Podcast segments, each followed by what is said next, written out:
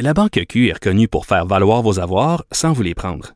Mais quand vous pensez à votre premier compte bancaire, tu sais, dans le temps à l'école, vous faisiez vos dépôts avec vos scènes dans la petite enveloppe. Hmm, C'était bien beau. Mais avec le temps, ce vieux compte-là vous a coûté des milliers de dollars en frais, puis vous ne faites pas une scène d'intérêt. Avec la Banque Q, vous obtenez des intérêts élevés et aucun frais sur vos services bancaires courants. Autrement dit, ça fait pas mal plus de scènes dans votre enveloppe, ça. Banque Q. Faites valoir vos avoirs. Visitez banqueq.ca pour en savoir plus. Cube Radio. Salut, c'est Charles Tran avec l'équipe dans 5 minutes. On s'intéresse aux sciences, à l'histoire et à l'actualité. Aujourd'hui, on parle d'ascenseur, épisode 2. Dans l'épisode précédent, Frédéric Guindon nous rappelait les hauts et les bas de l'histoire de l'ascenseur, ce moyen de transport en commun vertical aussi mystérieux que banal. On connaît maintenant sa longue histoire, mais comment ça marche un ascenseur? Je veux dire, quel genre de mécanique se dissimule dans les cages ascenseurs? Comment fonctionne un ascenseur? Comment il priorise les demandes avec des gens qu'il sollicite à tous les étages en même temps? Comment pense un ascenseur finalement? Voici Frédéric Guindon.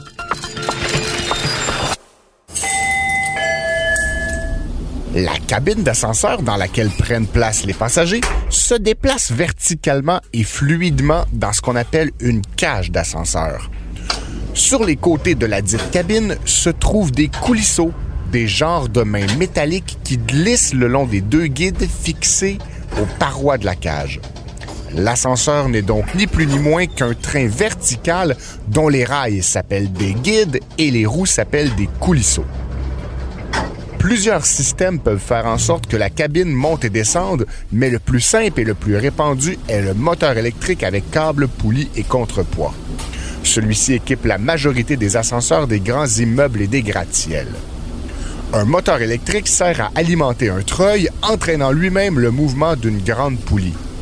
C'est sur celle-ci que travaille une panoplie de câbles d'acier reliés à une extrémité à la cabine, évidemment, et à l'autre à un contrepoids.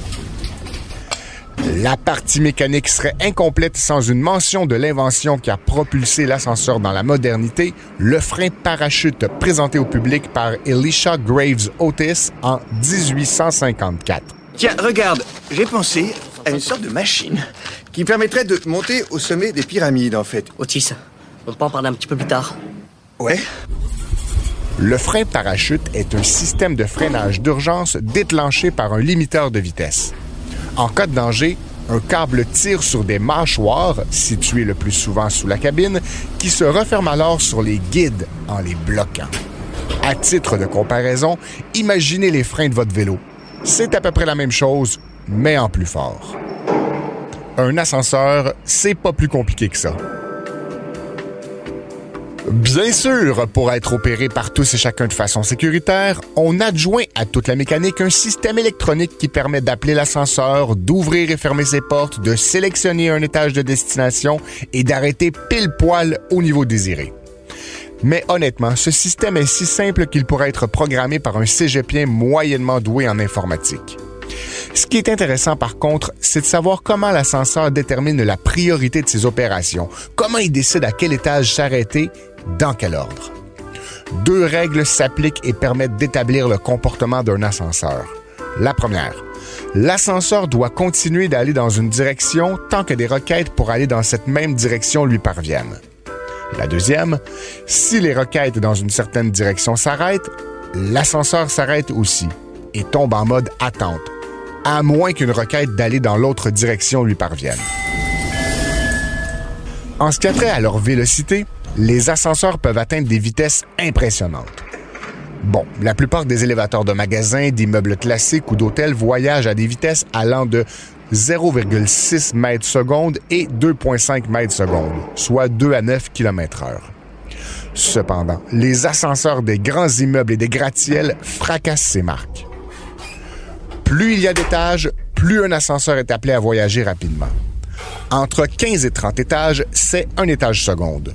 Entre 20 et 40 étages, c'est 1,5 étages seconde. Entre 35 et 100 étages, c'est 2 étages seconde. Et pour plus de 50 étages, c'est 3 étages seconde. 33 à 36 km heure.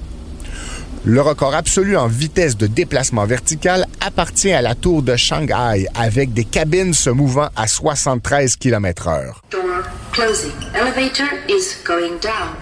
En dépit de ces vitesses quasi vertigineuses et des altitudes célestes qu'ils atteignent parfois, les ascenseurs sont exceptionnellement sécuritaires.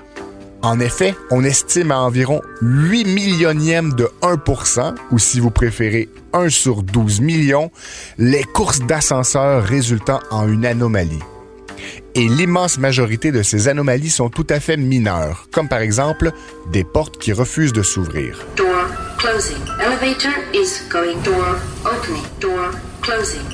Dans le monde, à chaque année, de 20 à 30 décès sont reliés à des ascenseurs. Et de ce nombre, la plupart sont liés à des accidents lors de phases d'entretien et non lors du transport de passagers.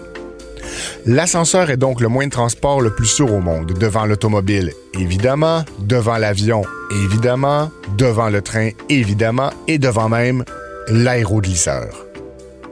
Ouais, et comme pour les voitures, les avions, le train et même l'aéroglisseur, les ascenseurs ont leurs fans les sons d'ascenseur que vous avez entendus tout le long de cet épisode ont été piochés sur des vidéos de fans de sons d'ascenseur, des Japonais principalement, qui filment euh, des portes d'ascenseur et qui les mettent en ligne sur YouTube.